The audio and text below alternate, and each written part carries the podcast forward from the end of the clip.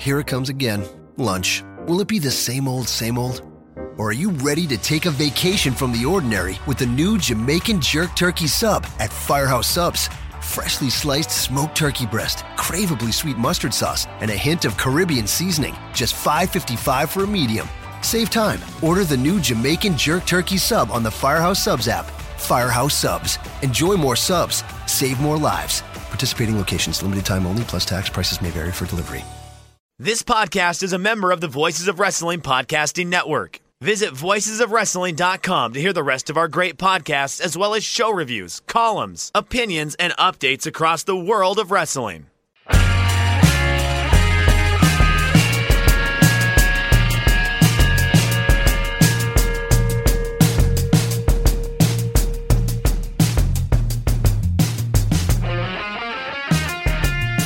Shake them ropes. Jeff Hawkins riding solo today. Uh, Chris Novembrino is got some more work, so good for him. Also, doesn't want to watch the main roster. Also good for him. I have watched some, but I have not watched a lot, and I have an excuse, and I will go into that. In addition to that, I'll do a Money in the Bank preview, go over some of this news, and uh, I watched both the Tom Magee video and this WWE writers recruitment video. I kind of want to talk a bit about that. Going to talk a little bit about the Wade Keller post Raw show with uh, Jason Solomon. Apparently, some uh, writers are talking out of school while at a bar. Nothing you haven't heard here before. I've told talked about why I wouldn't want to work there from time to time. I wouldn't mind the chance per se, but uh, there was some uh, there were some interesting tidbits on that. And uh, so, what should we start with, kids? I'm actually going to start with that. The one thing that came out of uh, came out of there that you know was intriguing is that uh, Andrade is taking English classes because he walked into Vince McMahon's office and asked for a push, and Vince basically said, "Learn English and we'll talk." And that's why he's being forced to do these prelims in a language he is not quite familiar with. This is something uh, I've been pushing for the last three or four years. Is that Vince has a box, and if you do not fit into that box, he has no idea what to do with you. And one of those is you have to be able to speak English. And it's unfortunate. Asuka is given promos in Japanese that get over exactly what she wants to convey. So is Nakamura. But Vince has this idea of what it takes to be successful, and one of those is you speak the tongue of the homeland uh, from which the show emanates, I guess. I'm. I just think the guy's out of touch. I think I think he's also stubborn in the fact that he won't do things to help cover up deficiencies. I think he'll just, you know, say get through your deficiencies or you're just not worth it to me. So that was uh, interesting. Other other things that came up, I guess this was uh, Jason Solomon doing the post show with Wade Keller over at the Torch. Um, you know, writers aren't happy. They feel creatively stagnant. They think Vince is, you know, shaky in terms of you know and and and uh, unreliable, or at least he's erratic. Triple H is upset by some of the moves backstage. Talent's not happy. You know, you hear all this, and it's it's odd because it's not so much working at a job you hate. It's working at a job where you don't know, you know, you don't have the stability to be bold in your choices. I, worked on a TV show that was uh, basically filling out episodes for an order but the the creative minds, including the creators, had already left the show by then. Um, moved on to other things. Every other writer was kind of looking for their next job, and and other things to that nature. Um, you know, nobody was happy, and you're just kind of doing it to do it to get the experience. It's a lot what what it feels like there. And watching this WWE recruitment video, um, one one of the other things said on, on this interview is that the writers take to heart the uh, the criticism and they hate when they trash on creative because um, it's not their fault. And I've said that week after week here. It is not the fault of the creative people they're bringing in. They probably have, and I've known some people who have done the tour of creative. I've known some people who have lasted a short time. I've known some people who have lasted a long time. There are plenty of people with great out of the box ideas of thinking. The problem is Vince likes the box. They have a law and order problem at WWE right now. They it's so funny to hear that the script was thrown out, but the the beats are mostly the same in terms of non wrestling matches, and even in the wrestling matches, sometimes the beats are the same. If you get a dive, you know you're going to commercial. But it, you could take a script from three years ago, cross out the names, put the names of current talent in there, and it would be considered a new show, but doing the same stuff. You know, your interviews, your, you know, someone comes out, stares at the briefcase, cuts a promo in front of the ladder. I'm when I climb this ladder, I'll have a chance to cash in at any time. You know, they're never talking about their opponents in the match. They're never talking about, you know, grudges they may have. They're just giving you exposition about what they're going to do if they're able to cash in money in the briefcase. And, and we know how this goes. It's someone's going to win.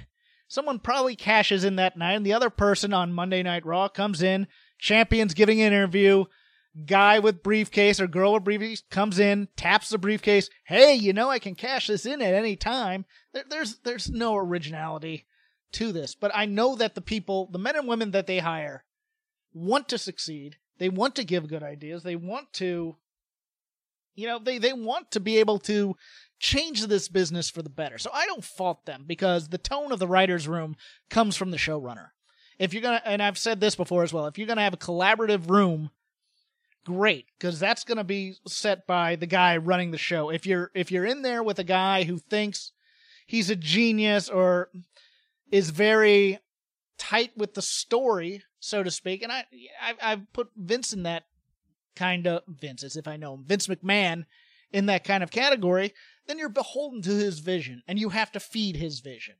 And that can be stifling as right now you watch this video that they came out with this recruitment video and uh, i will say i've talked to at least one person on this video uh, from time to time who has listened to shake them ropes i they rely on 20 something writers who need them more than they need uh, the writers um, i it's the only writers' room I've ever seen where people are wearing suits and ties and things like that. And you have to look. Being a writer is look. It's it's a fun job, but it's a job, as they say. And being in a writers' room is usually you hold up with any number of people inside a room, just bantering at a table, trying to think of an idea for a show, trying to upkeep a script. And and with these writers, they also have to produce vignettes you know, they have to be kind of be de facto acting teachers, you know, produce the segment. So, you know, it's it's you're locked up in a room wearing a shirt and tie and dress coats and, you know, all these other things and that's it's it's a power play. It's it's a you remember when you were in high school and you went on a field trip and your teacher looked at you and goes, "Don't forget, you're representing the school on this trip. You're not, you know, Jeff Hawkins. You're you're representing our school, and so anything you do poorly will reflect on you. That's this company. You're wearing a uniform to work, but it's not a uniform. It's oh, we're a corporate entity, and you need to act corporate. And trust me, most writers are slops. Every writer, I mean, they have papers all over the place, or just thinking. Basically, you get a bunch. You get about twelve to fifteen people in a room some of which are producers, some of which are writers, some of which are just punch up guys, some of which are just ideas guys, and you say anything in there and anything goes in a real writer's room, and they just bring lots of food to you and they feed your gullet and you gain 15 pounds in two months like a like a college freshman and you bang out scripts all day and that's what you do and you get paid a lot of money for four or five months and then you hope to get a job somewhere else or you hope that your show is picked up again. It it's you know, it but it is work. I mean, Saturday Night Live, look at I mean, they kind of go on the Vince McMahon thing of you know, time and pressure. South Park, the uh the documentary they used to have on Netflix, which was like 6 days to air, kind of gives you this you know everybody's on edge and they're working and they're and they're and they're just throwing ideas out and man i hope we can make the tape to get there by broadcast and that you know some writers rooms feed on that. Some feed on the on the relationship between the writers in there. I just i i watch that video and i go yeah you're telling me all this stuff. I just don't know if most of you believe it and i'm not saying they don't i'm sure there are people who work in that writers room who are living their dream um and when you want a credit, when you want TV experience that you can put on your resume or any writer's experience you put on, you take, look, your first job is never going to be your dream job. You don't, I mean, unless you went to Harvard and you wrote for the Lampoon and you get the connections through there, you're going to probably have to slog through either a TV show, which you think is kind of hacky, or a job that you think is kind of, my first writing job in in Hollywood was writing for a syndicated international top 40 radio show and having to script the banter between the two hosts and it was so lame. But I was also 22 and I wanted it so bad. And so you do you eat it you eat it and you do it and you go for the experience and you move on from there I didn't have to wear a shirt and tie for this so I mean, I understand all this. I I, I compared Vince McMahon to Captain Queeg from the uh, from the Caine Mutiny. He's still in charge and he still has his facilities, but everybody thinks he's insane. It's it's so mental working for that company. And people ask, would you still take the chance? I go, you know, I think about it. Sure. They'll never do it. I I I can I'm at the point in my life where I could take it or leave it if they fired me after three months because I, I can go back to law and do do my legal job. You know, if they wanted to take a chance on a middle aged, out of touch, because they want the youth. The other reason they want the youth writers is is they think they're a pop culture company, you know, relevant to water cooler talk and all that stuff. And and I I would strongly disagree with that assessment. All right, Lars Sullivan has been fined one hundred thousand dollars, and he will be going to uh, sensitivity training per the WWE. Uh, I have thoughts and I have suspicions. I'm not sure this is real. I'm not saying it's not. Don't get me wrong. I'm, I'm sure they may be sending him to training. I think the fine for stuff you said before you got to the company, unless it, there was something about him disclosing it where he didn't, it sounds way too steep for a guy who hasn't been on the main roster and isn't making main roster money. I, I, I know that that's that's what got my sniff test going here. This is why it smells. It feels like one of those 1980s angle where the NWA would fine Jim Cornette fifty thousand dollars for interfering in a championship match or something like that. I just don't know. Okay, I I can see that. I think it's one of those things where, given all these things in the media with the upfronts for Fox and stuff. They wanted to just say, hey, we took this seriously. They put up a number there that would be enough to make, you know, the, for lack of a better term, the woke scolds, the people who were very, very upset about this, go away. For the people who were honestly concerned, he said, hey, he's going to go to sensitivity training. We'll see if that's true and uh, and and and they're gonna wash their hands of this. Now, you know, I don't know if Lars still thinks these things. I don't know if he was just being a message board troll to be a message board troll. That happens. I'm a moderator at a message board. You have people saying all sorts of stupid things under pseudonyms. He got milkshake ducked, so to speak. Somebody went back, looked for these posts, posted them, started spreading all this stuff, which I find I don't know. I, I'm not big in I mean, Chris and I have talked about this before, you know, going back into people's internet histories just to say, Hey look, you're a bad person. Bow to us. I, I'm I'm a little uncomfortable with that from time to time, but I also will admit that you know what he said was terrible stuff. And he was talking about some of his current coworkers at the t- uh, right now. We probably never imagined would still be in the WWE if he ever got there you reap what you sow. I, you know, I just, I have a slight problem with, you know, we're going to bring all this stuff up against him when it's really the people he works with who has to be able to trust him to catch him, to catch people to with their bodies on the line. This is a a lot of this to me is an issue between him and his coworkers, not him and us the audience. If his coworkers come up to him and go, "Hey, you said these things, do you still believe this?" and he goes, "No," or he says, "Yes," that's between those two. And it's between him and the company now as to what he believes and if he can work with people he may not like and all these other things. I don't know. Maybe I'm a bit older. Maybe I've lived through territory days where the only question people would ask is, can he make us money? You know, Dick Murdoch was a terrible human being. There's a lot of terrible human beings in wrestling. I never had to work with them. It was never my job to do that. I could just say they were terrible people, but you know, if a wrestler is uncomfortable in that kind of situation, I have no problem with him also saying I don't want to work with Lars Sullivan. I am open to everything on this. I am open to punishing him. I am opening him to forgiving him. I am open to his coworkers shunning him. I am open to the company firing him if they so chose.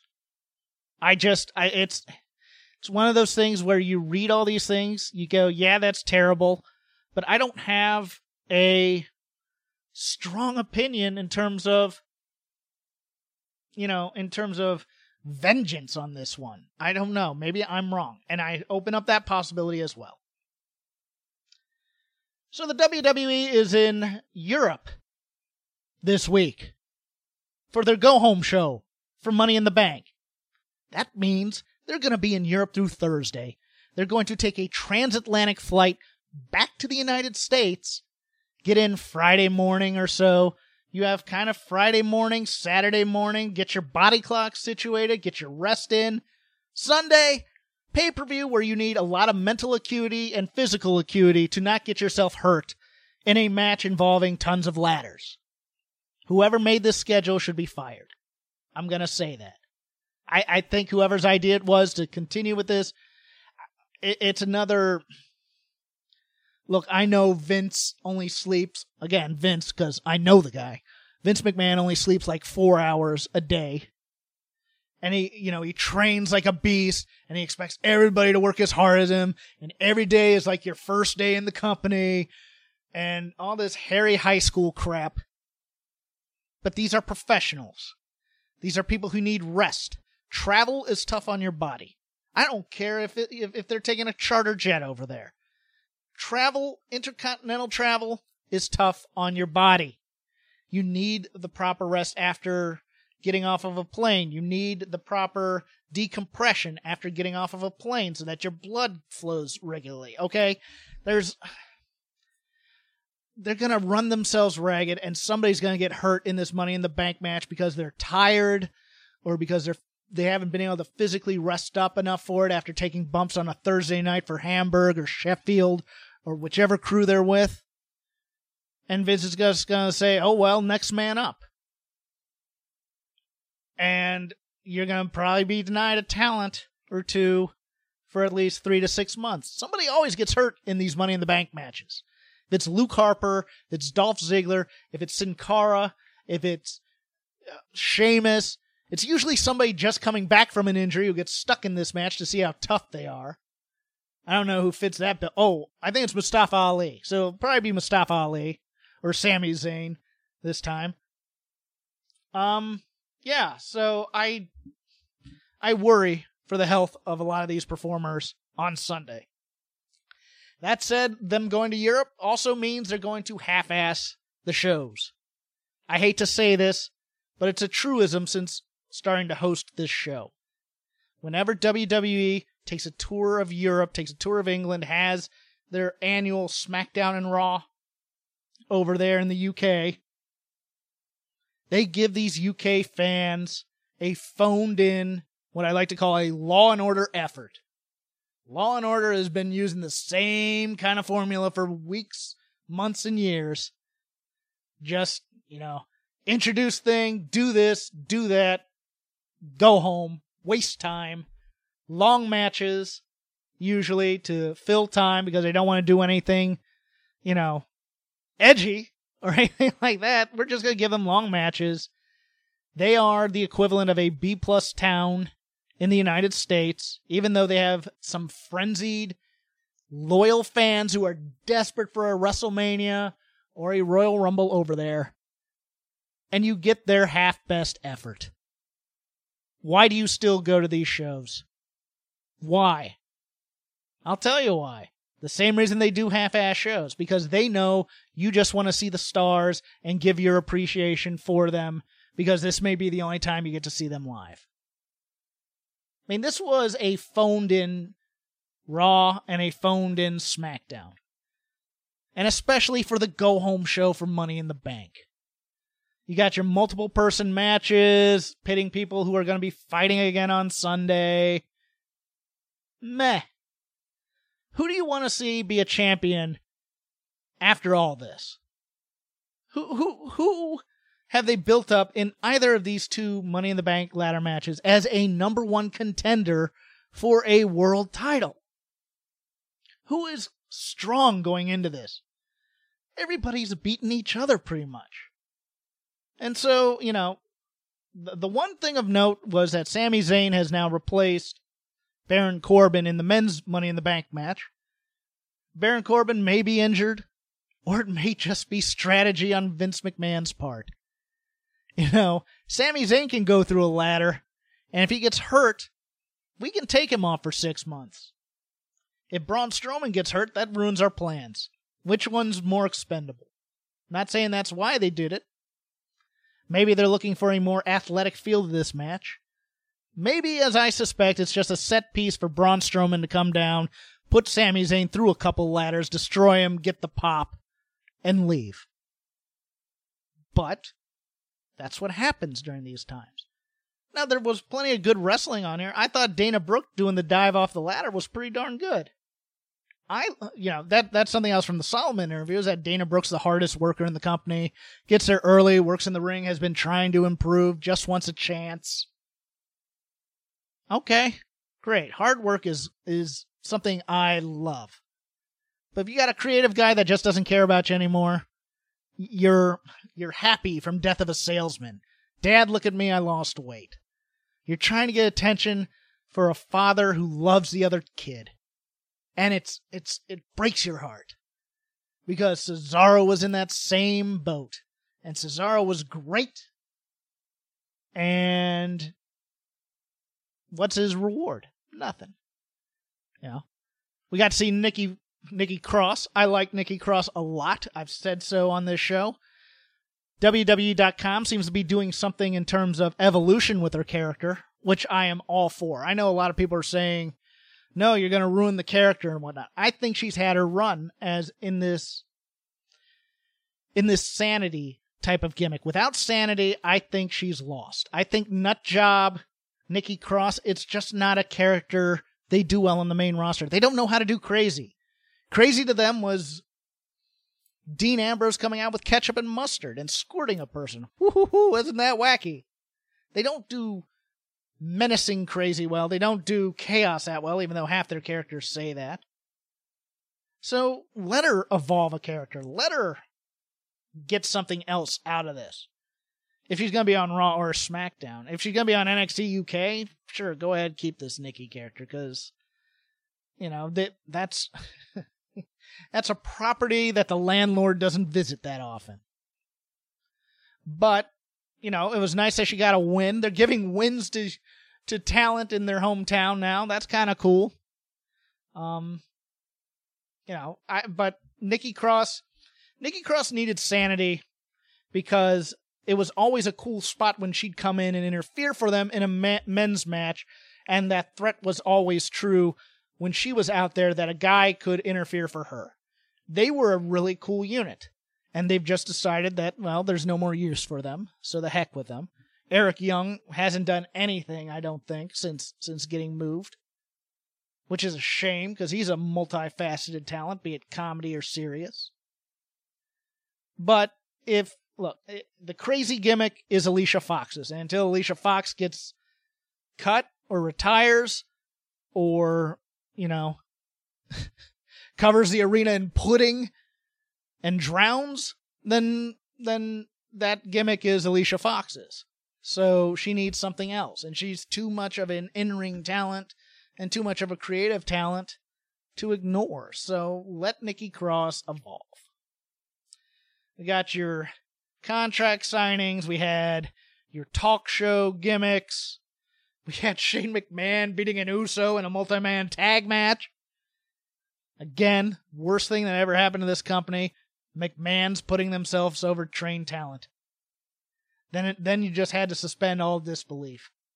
It's it's it's one of the more angering things about my fandom watching WWE and watching McMahon's being on par with these superb athletes. But we will go into your Money in the Bank preview. Daniel Bryan and Rowan will take on the Usos for the Tag Team Championship of SmackDown. Don't expect the Usos to win this. Expect some chicanery, maybe even a revival appearance to help uh, with. God, could you imagine if this match stops because they rub Usi hot in somebody's? Although that is an old school gimmick, I might like that. Let, let's hold off on on saying can you imagine that Hawkins because look, I'm thinking on the fly. I don't have notes in front of me. Let's let's just you know forgive me when I have a moment of uh, clarity. Say the revival comes down, takes that Usi hot, puts in guys' eyes, and we get an old school 1984 blinded gimmick. Whatever. It's better than nothing for the revival. And they can move on to the Usos, and Daniel Bryan and Rowan can be uh, your world protecting tag team champions. Will they get hemp belts, though? That's the question. Tony Nese and Ariya Daivari. It'll be a match. It'll be on the pre show. Tony Nese will be very crisp and very good. Ariya Daivari, I think, will do a little bit of this old school heel shtick. I think Tony Nese will win clean for a half empty arena. And we'll move on to the next match, or the next gimmick, or the next segment and it just won't matter. Samoa Joe taking on Rey Mysterio for the singles match. I'm reading from Wikipedia. Samoa Joe versus Rey Mysterio for the United States Championship. It's time to pull the trigger on whatever angle they're going to do on Dominic. I expect Rey Mysterio to lose because Samoa Joe attacks Dominic at some point, or Dominic turns. You know, the same things we've been saying about the last three matches of theirs. It's time. It's time to do it. Miz versus Shane McMahon in a steel cage match. Uh, well, Shane McMahon's gotten the upper hand all these other times. I think you're going to have a lot of interference here. I think somehow the Miz slips on a banana peel and wins. I just don't want to see. I really don't want to see this feud continue. I, I, it's, it's done. Let's move on to something else. Shane has his legion of cronies who he can get. You know, he, he can have them all fight Roman, which I think is the the choice here. But you know, I to see the Miz move on to something else, and instead of making fun of his father, although Shane might put the picture of his father up there to distract him, and then and then climb out over the cage while Miz looks all dumbfounded and whatnot. So who knows? Roman Reigns takes on Elias squash match. It's not anything more than a squash. Uh, look, it's going to be more than a squash match, I know, but Elias will get some heat. But Roman Reigns will get a couple Superman punches, drive by, all the hits. We'll be reminded of his cancer so that we don't boo him, which you shouldn't, I don't think, but he's already kind of worn out his welcome to some people. And gets a clean win. Okay, great. Kofi Kingston taking on Kevin Owens for the WWE Championship. I don't know if Sami Zayn enters the picture here, given what happened at the end of SmackDown, but I wouldn't be surprised.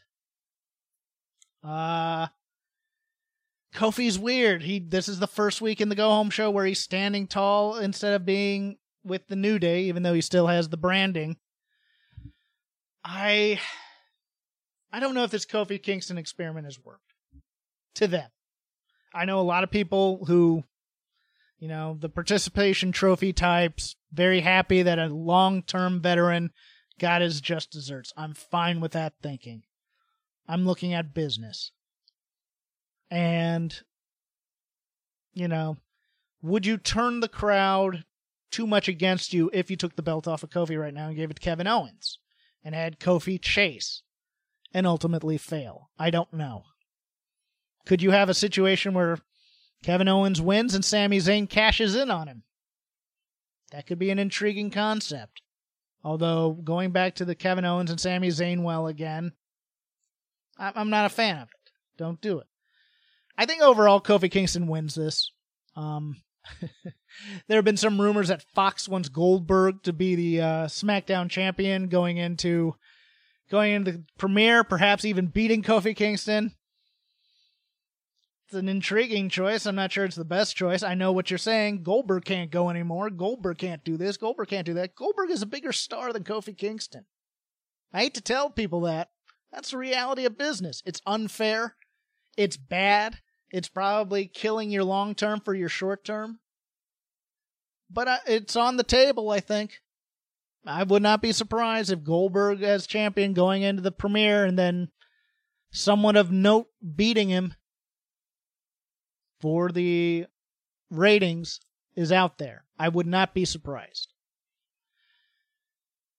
And the internet crowds and the uh, and the commentary on Twitter will cry foul all day long, and it won't matter because casual audiences will go, "Hey, Goldberg's back." So I don't know, but I think Kofi Kingston wins here, and I think uh, there's a possibility he may lose it in Saudi Arabia. That's the other thing. They haven't done title changes, so to speak, in Saudi Arabia. They may do one for fan service of of these people paying them all this money and getting these for truth's sake half cocked shows with old guys lumbering around. You know, the the biggest Royal Rumble ever or greatest Royal Rumble ever did not uh, did not excite people in terms of a title. So they may get, you know, one of the secondary titles to switch hands in Saudi Arabia. I think that might be the time Kofi Kingston loses it. Seth Rollins versus AJ Styles. I've hated this feud.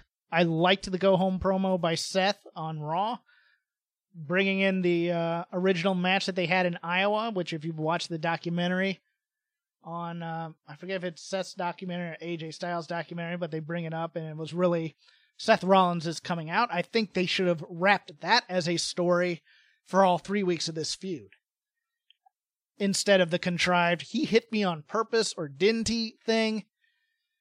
Uh, Seth Rollins wins this. I, I don't see a way AJ Styles is going to be champion, Universal Champion this soon after Mania, this soon after getting the belt off of Brock.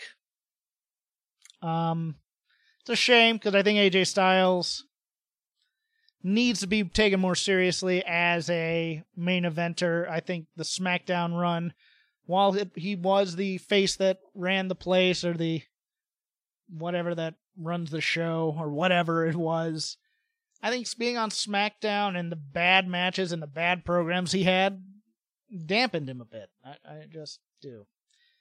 Becky Lynch doing a twofer, taking on Charlotte Flair and taking on Lacey Evans in separate matches for both the for the Raw Women's Championship against Lacey Evans and the SmackDown Women's Championship against Charlotte Flair. I'm going to call my shot. I think Becky Lynch wins both these matches, but I think the winner of the Money in the Bank match cashes in that night. I don't think they want both running around with the briefcase, but I do not hold out I do not hold out the possibility that she is Becky Two Belts at the end of the night and the on Monday or Tuesday winner of the briefcase does the walks in, taps briefcase. You know I could cash this in at any time, and if you continue to to uh, to defend both belts, you're gonna be tired and and ripe for the picking on one night, and that's when I'm gonna strike that kind of thing. But I do think she beats both Lacey and Charlotte. So that brings us to the Money in the Bank ladder matches. Natalya, Dana Brooke, Naomi, Alexa Bliss, Bayley, Mandy Rose, Ember Moon, and Carmella for the women's. I am almost positive they are going to fake Bayley getting this and use it for heat for a heel. Bayley is going to be the workhorse of this match. I think Natty is going to take a lot of power moves onto ladders. Dana Brooke's probably going to do a dive again. Uh, Ember Moon will do the eclipse off of a ladder at some point. It'll be awesome. But I'm going to say I think Mandy Rose wins this title with help from Sonya Deville. And perhaps it starts the seeds of yet another breakup between Sonya and Mandy when Mandy wins the title and Sonya wants a title shot.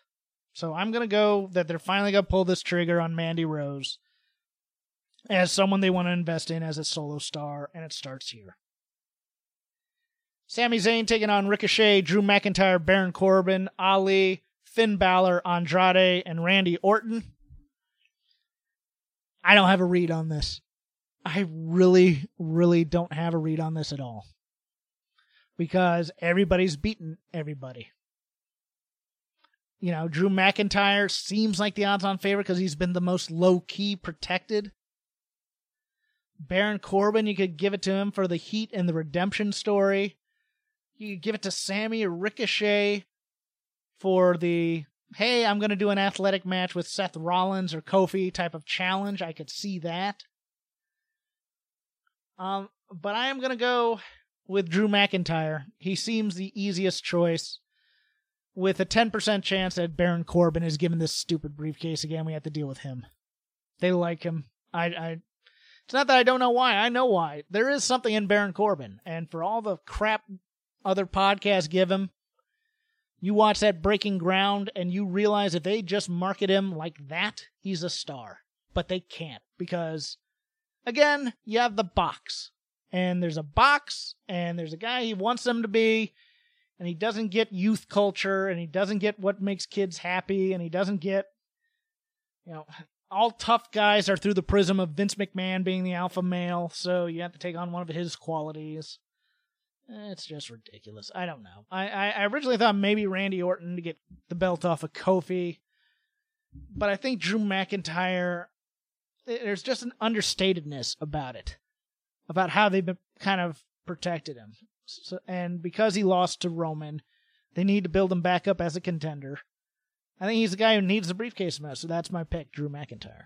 Let me know what you think at Crap Game 13. Tell me I'm wrong, tell me I'm off base. Now, in addition to my copious amounts of watching, I've been watching a lot of Gino Hernandez and Chris Adams in world class, and I'm here to tell you Chris Adams' super kick better than Shawn Michaels, and I'll tell you why. Because the guy selling this, he does it at an angle, like an almost a 90 degree angle at the chin, and if you watch, the guys throw their feet out from underneath themselves and take a hell of a bump for those super kicks. Gino Hernandez, because of the uh, Viceland documentaries, getting a little bit more publicity. Uh, if you look these Viceland documentaries, if you already know the stories, you're not going to learn anything new. If you don't, they're good primers. Um, I would watch Heroes of World Class for guys telling harsh truths about the Von Erichs and Gino and Chris Adams. Uh, drugs did not make these people very nice. That's as much, I think they were phenomenal talents. I think people overstate Gino's star trajectory a bit.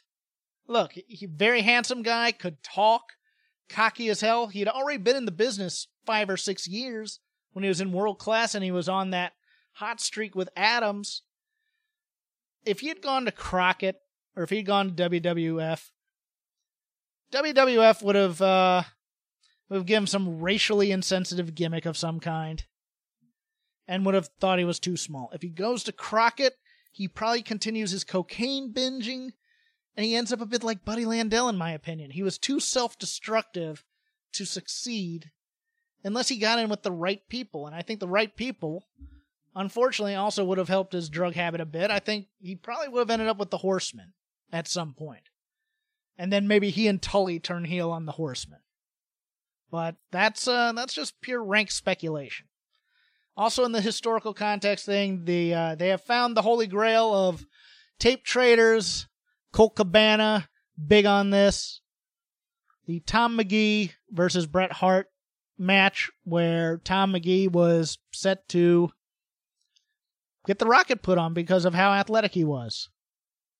I apologize for the music. My uh my next door neighbors decided to start blasting reggae. Um look, it, it's fine for historical purposes. If you are a fan of modern wrestling, you will look at this and go, "What's the big deal?" The guy can do a few flips and stuff. When you realize it's 1986, and that stuff wasn't exactly, you know, part and parcel for every talent out there, you know, you uh, you know, you realize that this guy had a lot of athletic ability. He just didn't have a lot of technical prowess. And there's matches with him against Tim Horner. There's matches with him against Ted DiBiase. I believe Arn Anderson also had a match with him when he was still with the company. And he just looks, uh, you know, million dollar body, but just could not go.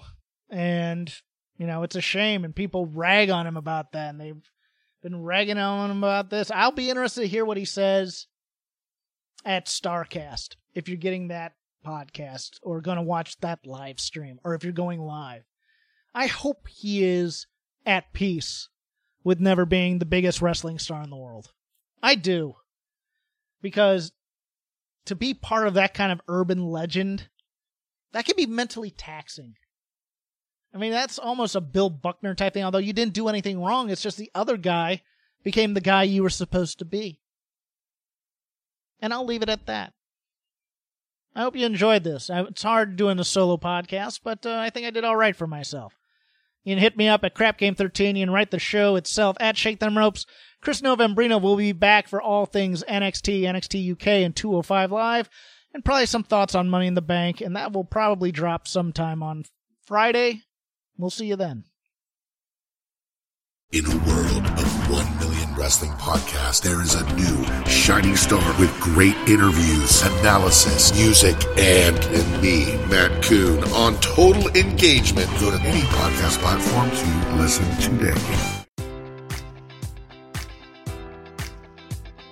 Enjoy all your favorite sports like never before at BetMGM. Sign up using code Buckeye and receive up to $1,500 back in bonus bets if you don't win your first bet. When you register with BetMGM, you'll get instant access to a variety of parlay selection features, live betting options, and the best daily promotions in the business. And with BetMGM at your fingertips, every play and every game matters more than ever. Place your money line prop, or parlay bets with the king of sportsbooks today. Sign up using code Buckeye and receive up to $1,500 back in bonus bets if you don't win your first bet. BetMGM and GameSense remind you to play responsibly. 21 plus and present in Ohio, subject to eligibility requirements. Rewards are non withdrawable bonus bets that expire in seven days. Gambling problem? Call 1 800 Gambler in partnership with MGM Northfield Park.